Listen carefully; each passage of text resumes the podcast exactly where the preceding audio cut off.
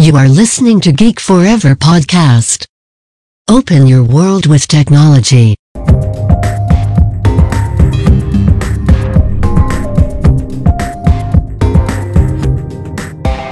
This is Geek China.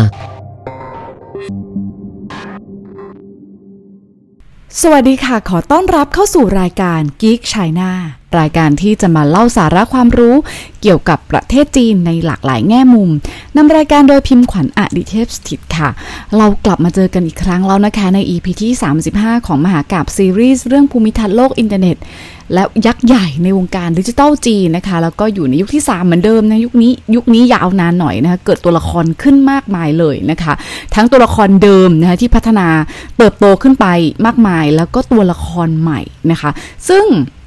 อ่อเอ่อ EP นี้นะคะจะมานำเสนอนะคะเป็นตัวละครใหม่ที่เพิ่งเกิดขึ้นมานะคะ ชื่อว่าเหมยถวนนะก็ก่อตั้งในปี 2010นะคะก็ก่อตั้งในยุคนี้เลยนะคะ โดยบุรุษนะคะนามว่าหวางซิ่งนะคะ ซึ่งจริง ๆ แล้วเรื่องเรื่องราวของเหมยถวนนี่บอกไว้เลยว่าค่อนข้างเยอะจริง ๆ นะ ดังนั้นเนี่ย EP นี้เนี่ย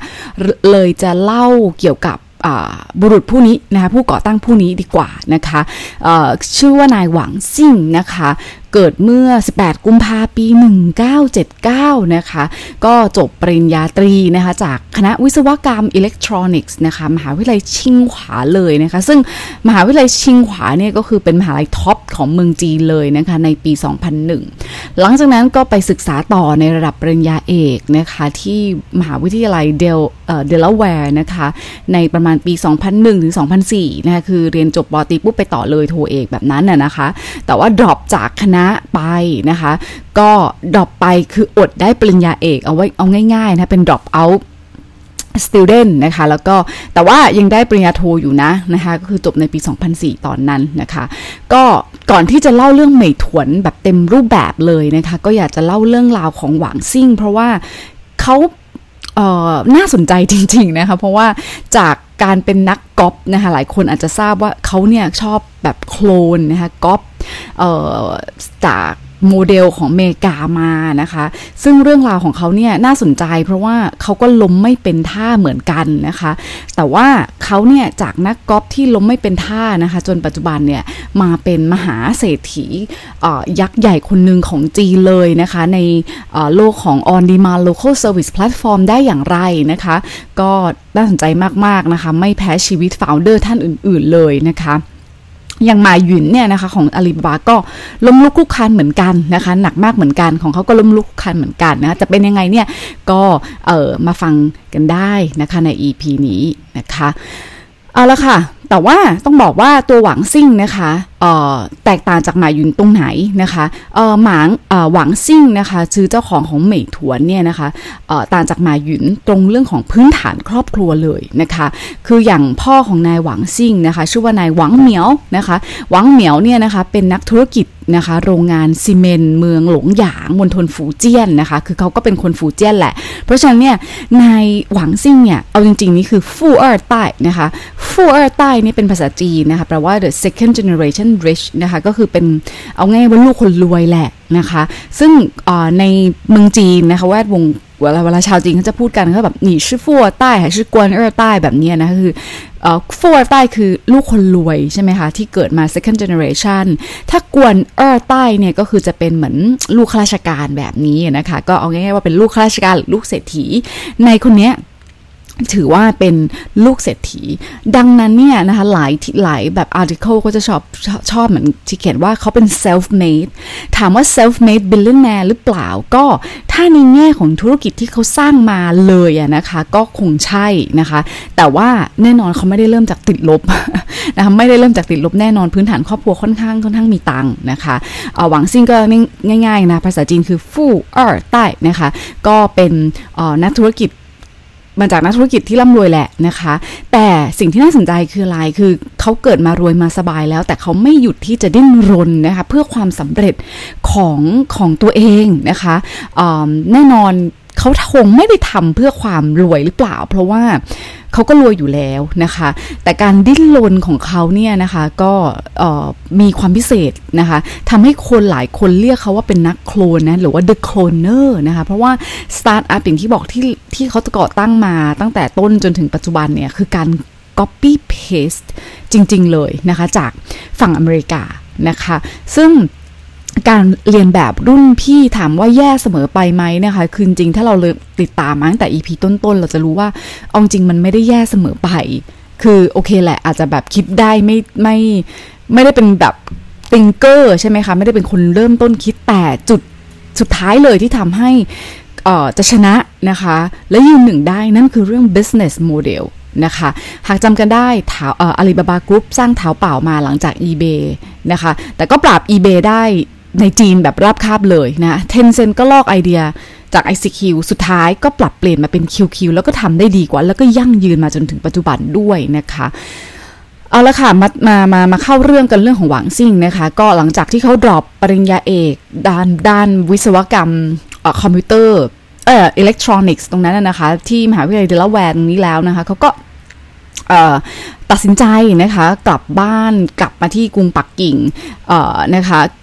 ในปี 2004นะคะพร้อมกับกลุ่มเพื่อนของเขามาเช่าแฟลตแฟลต ใกล้ๆกับมหาวิทยาลัยเดิมของเขาที่ที่ชิงหวานะคะ แล้วก็สร้าง Friendster นะคะ เป็น Friendster เนี่ยของอเมริกานะคะ แต่ว่าก็มาสร้างเป็นเวอร์ชันจีน คือโคลนมาเลยนะคะสำหรับประเทศจีนนะคะ ดังนั้นสตาร์ทอัพแรกของเขานะคะ ชื่อว่าเว็บไซต์ตัวตัวโยนะคะ ตัวตัวเนี่ยแปลว่า เออมันพินตัวตัวแหละนะคะแต่ว่าตัวตัวเนี่ยแปลว่าเยอะๆใช่ไหมคะโยคือ friends นะคะตัวตัวโยก็คือ many friends นะคะเวลาออกเสียงคือตัวตัวโยนะคะไม่ใช่ตัวตัวบางทีเราฟังหลายคนจะชอบออกพินตัวตัวไม่ใช่พินตัวตัวนะคะเป็นพินตัวตัว อันนี้ก็เหมือนกันคือตัวตัวโยนะคะ ก็ทาเกตกลุ่มนักเรียนนักศึกษาในมหาวิทยาลัยนะคะ แต่ว่าก็แน่นอนคือ ไม่โชคดีเท่าไหร่ เพราะว่าตัวตัวโยเนี่ยไม่สำเร็จนะคะปลุกไม่ขึ้นนะคะสร้างไม่ขึ้น แต่สุดท้ายเขาก็คิดว่าเออหลักการสำคัญแล้วเนี่ยก็น่าจะต้องเจาะกลุ่มตลาดหรือเปล่านะคะ หลังจากนั้นเขาก็เลยเปลี่ยนทิศนิดนึงนะคะ มาสร้างนะคะโยจืถูนะคะโยจืถูเนี่ยนะคะเจาะนะคะกลุ่มผู้บริการเอ่อกลุ่มการให้กลุ่มนักเรียนจีในต่างประเทศนะคะ ก็โยนะคะก็คือหลุยหลุยโยตรงนี้นะคะ แต่ว่าเหมือน เจาะเป็นกลุ่มนักเรียนจีนที่ไปศึกษาในต่างประเทศ แต่อันนี้ก็เหมือนกันก็ไม่นานก็ปิดไปโปรเจกต์นี้ก็ไม่สำเร็จนะคะ แต่เขาก็ไม่เคยหยุดนะคะเขาก็พัฒนาไปเรื่อยๆเลยนะคะโปรเจกต์นี้ไม่ได้เขาก็สร้างโปรเจกต์นี้สุดท้ายนะคะปลายปี 2005 นะคะ ถ้าจะไม่ผิดคือน่าจะธันวานะคะเขาธันวาปี 2005 เขาก็เอ่อลอนช์นะคะ Facebook นะคะเวอร์ชันจีนขึ้นมาที่ชื่อว่าเสี่ยวเน่ยนะคะเสี่ยวเน่ยนะคะ ก็แปลว่าแบบ เหมือน within the campus เล็ก ๆ นะคะ ตรงนี้ก็เจาะเหมือนเดิม ยังคงเน้นไปยังมหาวิทยาลัยนะคะเเขาเองก็จริง ๆ ศึกษาแล้วก็เรียนรู้ case study ที่สำเร็จว่าไอ้ Facebook ทำไมเขาถึงทำสำเร็จนะคะ ก็เออ ก็มาสร้างนะคะ ประกอบกับสภาพแวดล้อมในประเทศจีนด้วยแหละนะคะเขาก็เข้าใจนะคะ หลังจาก launch ไปสามเดือนนะคะ ก็เสี่ยวเน่ยเนี่ย ดึงดูดกว่า 30,000 user เลยนะคะ ก็นับว่าเป็นการเติบโตที่ไวมากนะคะ แล้วก็ประสบความสำเร็จในระดับหนึ่งทีเดียวนะคะ ปีต่อมาปี 2006 นะคะ user ของเสี่ยวเน่ยเนี่ยนะคะ ก็เติบโตอย่างไม่หยุดเลยนะคะ ก็แต่นะคะหวังซิ่ง มีทุนไม่พอที่จะเพิ่มเซิร์ฟเวอร์นะคะหรือว่า bandwidth นะคะ ก็เอาง่ายคือมันต้องมีคนใช้มากขึ้นก็ต้องมีการรองรับนะคะผู้ใช้งานด้วยใช่ไหมคะ เรื่องนี้เราเคยพูดไปแล้วนะคะ เป็นปัญหาที่ QQ เจอตอนแรกเลยนะคะ แต่นอกเหนือจากนั้นก็คือเหมือนกับสตาร์ทอัพที่ก่อตั้งทั่วไปเลยคือชั่วโมงบินอาจจะยังน้อยไปประสบการณ์อาจจะยังน้อยไปนะคะ ในการแข่งขันในสนามจีนที่เดือดขนาดนี้นะคะ เงินทุนก็ไม่พอ สุดท้ายก็ถูกบังคับขายนะคะ แบบไม่มีทางเลือกเลยไปให้กับบริษัท China Interactive Corporation นะคะเป็นเงิน 2 ล้านดอลลาร์นะก็ได้เงินมา 2 ล้านดอลลาร์นะคะะแต่ว่าเจ้าของใหม่ที่บริหารงานนะคะะก็คือนายเฉินอีตันนะคะเป็น CEO ในขณะนั้นนะคะก็ได้รับเงินทุนนะคะจาก SoftBank ถึง 430 ล้านดอลลาร์ แล้วก็เปลี่ยนเสี่ยวเน่ยเนี่ยนะคะเป็น เหรินเหรินหว่างนะคะ อย่างทุกวันนี้นะคะเหรินเหรินหว่างเนี่ยนะคะก็เออแปลตรงตัวก็คือเป็นเหมือน everybody นะคะเหรินเหรินนะคะ แล้วก็พาเหรินเหรินหว่างเนี่ยนะคะเข้าตลาดหลักทรัพย์ NASDAQ ได้นะคะในปีเอ่อ2011 นะคะ ด้วยราคา 14 ดอลลาร์ต่อหุ้นนะคะ แล้วก็ raise fund ไปได้ 740 ล้านดอลลาร์สหรัฐนะคะ หุ้นขึ้นถึง 40%ในช่วงแรกของการเทรดเลยนะ เพราะว่าถูกให้ค่าว่าเป็น Facebook ของประเทศจีนค่ะ ก็การสร้างสตาร์ทอัพของเขาจริง ๆ ก็เหมือนจะไปได้สุดแต่ก็ไม่สุดใช่ไหมคะ หลังจากที่เขาขายไปนะคะเขาได้โพสต์ข้อความหนึ่งนะคะในบล็อกของเขาเองนะคะ ว่ามันไม่ใช่จุดจบนะคะนี่ไม่ใช่จุดจบมันไม่ใช่แม้แต่จุดเริ่มต้นของจุดจบเลยนะคะ ก็เป็นเสียงสะท้อนอย่างหนึ่งว่าเขาก็คงไม่ไม่หยุดแหละนะคะ ปี 2007 นะคะ สร้างอีกนะคะพัฒนาผลงานไปอีกนะคะ แต่คราวนี้คืออะลอกทวิตเตอร์นะคะ เอาจริงเขาลอกทุกอย่างเลยนะ แต่ f r i e n d s t e r Facebook คราวนี้มา Twitter ค่ะ ก็คือ Microblog ที่ก่อตั้งในปี 2006 จากอเมริกาเนาะ แล้วก็มาเป็นเวอร์ชันจีนที่ชื่อว่า Fanfou นะคะ เอาง่ายๆเขาจริงๆ ถือว่าเกาะกระแสอเมริกาตลอดเลยนะ ว่าเห็นอเมริกาทำอะไร ทำเห็นเห็นแล้วทำดีปังดังปุ๊บทำบ้างเลยนะคะฟันโฟเนี่ยนะคะแปลภาษาจีนนะคะก็คือหนีชูฟันละมา ก็คือกินข้าวแล้วยังนะคะ อันนี้ชื่อนะแปลตรงตรงตัวนะคะ ก็เป็นไมโครบล็อกใหญ่ที่แบบแรกๆเลยนะที่ถือว่าค่อนข้างใหญ่ในจีนก็ว่าได้นะคะ แต่ว่าเรื่องราวของเขานี่ก็ถือว่าเอาง่ายๆว่าเหมือนออวิบากกรรมค่อนข้างเยอะนะโชคชะตาก็อนาถนักนะคะเมื่อว่าเจอรัฐบาลสั่งปิด นะคะเนื่องด้วยมีโพสต์ออกมามากมายเลยนะคะ ในประเด็นที่ค่อนข้างอ่อนไหวในเรื่องของการเมืองนั่นแหละนะคะ ซึ่งก็สั่งให้ microblog หลาย microblog เนี่ยปิดนะคะไม่ใช่แค่ Fanfou เท่านั้นนะคะ แต่ว่าพอปิดสักพักหนึ่งก็เหตุการณ์คลี่คลายใช่ไหมคะ ก็มีให้เปิดก็ก็สั่งโอเค คุณปิดได้แล้วก็เปิดนะคะ แต่เขาก็ไม่ได้รับอนุญาตให้รับลูกค้าใหม่ นะคะ อารมณ์เหมือน DiDi ที่โดนในตอนนี้นะคะ ก็คือลูกค้าเก่ายังใช้งานได้นะคะ แต่ลูกค้าใหม่อดนะคะ ก็ส่วนในหวังซิ่งก็คงโพสต์นะคะ หนักไปเรื่อย ๆ เลยนะคะ ใน Fanfou เขานะคะเขียนมากกว่าหมื่นโพสต์เลยนะคะก็รวมๆกันเนี่ยนะคะ ก็แพลตฟอร์มนี้ก็เป็นแพลตฟอร์มที่ถือว่าสะท้อนความคิดนะคะ อารมณ์ผ่านตัวอักษรนะคะ ตั้งแต่ด้านปรัชญาไปถึงมุกตลกของเขาเลยนะคะ ต้องบอกว่า จังหวะชีวิตเนี่ยถือว่าสำคัญมากนะคะ ก็คือเอาจริงคือเก่งและต้องเฮงด้วยนะ ในตอนนั้นเนี่ยไม่ใช่ต้องบอกเลยว่าในเมืองจีนเนี่ยการแข่งขันสูงมากไมโครบล็อกเนี่ยฟันโฟถือว่าใหญ่ แต่มันก็มีไมโครบล็อกอื่นๆ เกิดขึ้นมาเยอะแยะมากมายในช่วงจังหวะนั้นพอดีนะคะ อย่างที่เคยเกริ่นไปแล้วใน EP ที่ 13 นั่นก็คือซินล่างเวยปัวนะคะของซีน่าเวยปัวซีน่าเวยปัวเนี่ยนะคะ หรือแม้แต่เทนเซนเวยปัวก็ออกมาในตลาด และทำได้ดีกว่านะคะ ที่เคยเล่าไปแล้วนะคะ จริงๆ ลองย้อนไปฟังได้ว่ามันมีเหตุการณ์ที่บอกเป็นค่อนข้างใหญ่เลยนะ คือเหตุการณ์ในอุลุมูชีนะคะของเออเขตปกครองตนเองซินเจียงนะคะประมาณเดือนกรกฎาปี 2009 นะคะ ช่วงนี้นะคะ รัฐบาลก็ออกมาโทษว่ามีการให้ข้อมูลอย่างอิสระที่แบบปล่อยข้อมูลโพสอะไรอย่างอิสระที่ส่งผลต่อความไม่มั่นคง หรือว่าไม่สงบทางการเมือง จีนนะคะเพราะเขาให้ความสำคัญกับเรื่องนี้มากๆนะคะ การบล็อกการออกมาแทรกแซงนี่เป็นเรื่องปกติมากนะคะ อย่างตอนนี้ออกมาจัดระเบียบนะคะลองย้อนไปที่ก่อนหน้านี้ก็มีเหมือนกันนะคะ ขึ้นอยู่เขาจะพิกอะไรเท่านั้นนะคะเอ่อส่วนของฟันโฟเนี่ยก็ถูกบล็อกนะคะเป็นเวลากว่า 18 เดือนเลยนะคะ กว่าเหตุการณ์จะคลี่คลายซึ่งก่อนบล็อกจนถึงมิถุนาปี 2009 ที่ unblock กันเนาะ เอก่อนก่อนบล็อกจนถึงมิถุนาปี 2009 ที่ที่บล็อกอะนะคะเขาก็มีผู้ใช้งานลงทะเบียนกว่าล้าน user นะคะ ก็เอาจริง ๆ ว่าถือว่าไม่เลวเลยทีเดียวนะคะ เพียงแค่ 2 ปีหลังจากการก่อตั้งนะ ซึ่งเขาก่อตั้งในกรกฎาคม2007 เนาะส่วน คู่แข่งที่บอกคือ Sina Weibo ทำยังไงนะคะ ที่มาจากมาจังหวะในพอดีเลยนะคะ ก็คือเขาพัฒนาปรับเปลี่ยนรูปแบบ microblog นะคะ มีฟังก์ชันส่งข้อความแบบส่วนตัว คอมเมนต์ repost ได้นะคะ ก็เหมือนเหมือนกันแต่ความแตกต่างเลยนะคือมันจะจังหวะดีเลยก็คือทำให้ทุกทุกอย่างอยู่ในการควบคุม track ได้นะคะ สามารถแบบบล็อกเลยนะคะเนื้อหาที่เซนซิทีฟนะคะมี Operation Team ที่มาดูสอดส่อง ควบคุมข้อข้อความคำพูดอะไรที่มันส่งผลต่อความมั่นคงทางการเมืองนะคะ ดังนั้นเนี่ยสรุปเลยก็คือว่าฟันโฟก็พลาดโอกาสนะคะในการเข้าตลาดแล้วก็ดึงฐานลูกค้าไปอย่างน่าเสียดายนะคะ แต่ โอ้โห จบไหมนะคะไม่จบนะคะไม่ล้มนะคะล้มล้มนะคะแล้วก็ลุกขึ้นมานะคะเจ็บไม่จบจริง ๆเขาอึดจริง ๆ นะคะฟัวใต้คนนี้นะคะ ก็ 4 มีนาคม 2010 นะคะ ก็ออกนะคะ product ใหม่นะคะ หรือว่าแพลตฟอร์มใหม่ที่ก๊อปปี้อีกแล้วนะคะ มาจาก Groupon นะคะ Groupon เนี่ยเป็นเว็บ group buying นะคะ Groupon ภาษาจีนคือเก้าผงนะคะ ก็จะเรียนเสียตามตัวเลยนะคะGroupon มาจาก group coupon นะคะของนายแอนดรูเมสันนะคะก็จากอเมริกานั่นแหละนะก่อตั้งในพฤศจิกาปี 2008 นะคะปลายปี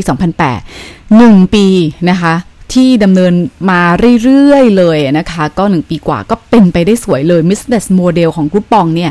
เอาจริงว่าโดนลอกเลียนไปหลายที่ทั่วโลก ไม่เว้นแต่ในจีน แต่ในที่แรก ๆ ของจีน ก็นายหวังซิ่งเนี่ยแหละนำเอาไปก๊อปปี้ก่อนนะคะ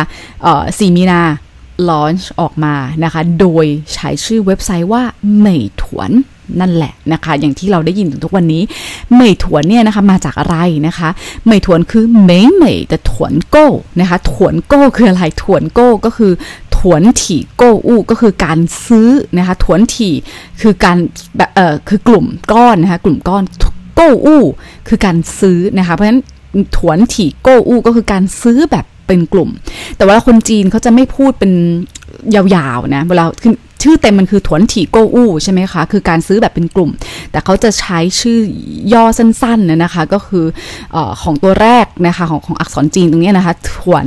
ถี่โกอู้ก็เอาแค่ถวนโก้เท่านั้นแหละนะคะ เพราะฉะนั้น เอ่อนี่แหละนะคะถวนโก้ก็ถือว่า ตอบโจทย์มากเลยในจีนนะคะ เติบโตได้ดีมากนะคะะบริษัทเมถวนเนี่ยนะคะ รอบนี้ค่ะก็ไม่ยอมให้ใครไม่ยอมขายให้ใครนะคะ แต่อย่างที่บอกคือก็ไปรวบควบนะควบรวมกิจการนะคะ กับเตี่ยนผิงที่ได้เล่าไปแล้วในอีพีก่อนหน้านะคะจนกลายมาเป็นเหมยถวนเตี่ยนผิงในปี 2015 และนำพาบริษัทเหมยถวนเตี่ยนผิงเนี่ยนะคะเเข้าตลาดหลักทรัพย์ได้ในปี 2018 นะคะเขาเองก็สุดท้ายนะคะก็ถูกเสนอชื่อเข้าไปอยู่ใน 40 under 40 นะคะ ของนิตยสนิตยสาร Forbes นะคะ ก็คือจัดอันดับนักธุรกิจที่อายุน้อยกว่า 40 ปี 40 คนนะคะ เพราะตอนที่เขานำพาบริษัทนะคะ เข้าตลาดหลักทรัพย์นี่เขามีอายุเพียงแค่ 39 ปีเท่านั้นนะคะ เอางี้โอ้โห แบบสุดยอดมากนะคะ หลังจาก IPO ในปี 2018 นะ net wealth ของเขาเนี่ยค่ะก็ กระโดดสูงขึ้นถึง 5,300 ล้านดอลลาร์สหรัฐเลยนะคะ เอาเป็นว่าใช้เวลายาวนานกว่า 13 ปี นับตั้งแต่เขา drop out นะ ล้มเหลวมาหลายต่อหลายครั้งนะคะ โดนคอรหาว่าเป็น copycat เนี่ย จริง ๆ ถือว่าเป็นเรื่องไส้ติ่งสำหรับเขาเลย เขาไม่ไม่แคร์ ระยะเวลายาวนานเนี่ย ที่เขาพิสูจน์ผ่านร้อนผ่านหนาวนะคะ ยืนมาด้วยตัวเองนะคะก็คืออ่า background ดีแหละ แต่ว่าเขาก็สู้มาด้วยตัวเองมาตลอดนะคะไม่เคยล้มลุกคลุกคลานไม่เคยท้อเลยนะคะ มายืนถึงจุดจุดนี้ได้เป็นจุดสูงสุดของอาชีพเขานะคะ แล้วก็กลายเป็นเหมยถวนที่เป็นบริษัทยักษ์ใหญ่ที่ให้บริการในพื้นที่นะคะคือ on demand service ที่ใหญ่ที่สุดในจีนนะคะพ่อของเขานะคะะเคยให้สัมภาษณ์นะคะว่าจริง ๆ แล้วเขาไม่ได้ทำเพื่อเงินนะคะจริง ๆ แล้วนิสัยของเขาเองเนี่ยเป็นคนที่มุ่งมั่นเอาจริงเอาจัง และสิ่งที่เขาหวังเลยนะคะคือหวังเพื่อจะส่งผลประโยชน์ให้กับสังคม นะคะเรื่องราวของการพัฒนาตัวของเมทวนเองนะคะ จริง ๆ ถือว่าเป็นเป็นสิ่งที่ควรค่าแต่การเรียนรู้แล้วก็ศึกษาเป็นเคสตัดดี้มากนะคะ รายละเอียดเป็นอย่างไรนะคะติดตามได้ใน EP หน้านะคะ เพราะว่า EP นี้เราหมดลงแล้วนะ แค่เล่าเรื่องประวัติ โอ้โห อันโชคชนเขานี่ก็ล่อไปแบบจะหมดเวลาแล้วนะคะ ดังนั้นนะคะก็ติดตามได้ใน EP หน้านะคะ สำหรับใน EP นี้ต้องขอจบไว้เพียงเท่านี้ก่อนค่ะ ฝากติดตามพิมพ์ขวัญกันได้ 2 ช่องทางแล้วนะคะ ที่รายการ Geek China ในช่อง Geek Forever Podcast และทางช่องทางส่วนตัวของพิมพ์ขวัญเองที่ China Talk Podcast ค่ะ ถ้ายังไงก็ขอฝากติดตาม กด Follow กด Subscribe กันด้วยนะคะ แล้วเจอกันใหม่ใน EP หน้าค่ะสำหรับวันนี้ สวัสดีค่ะ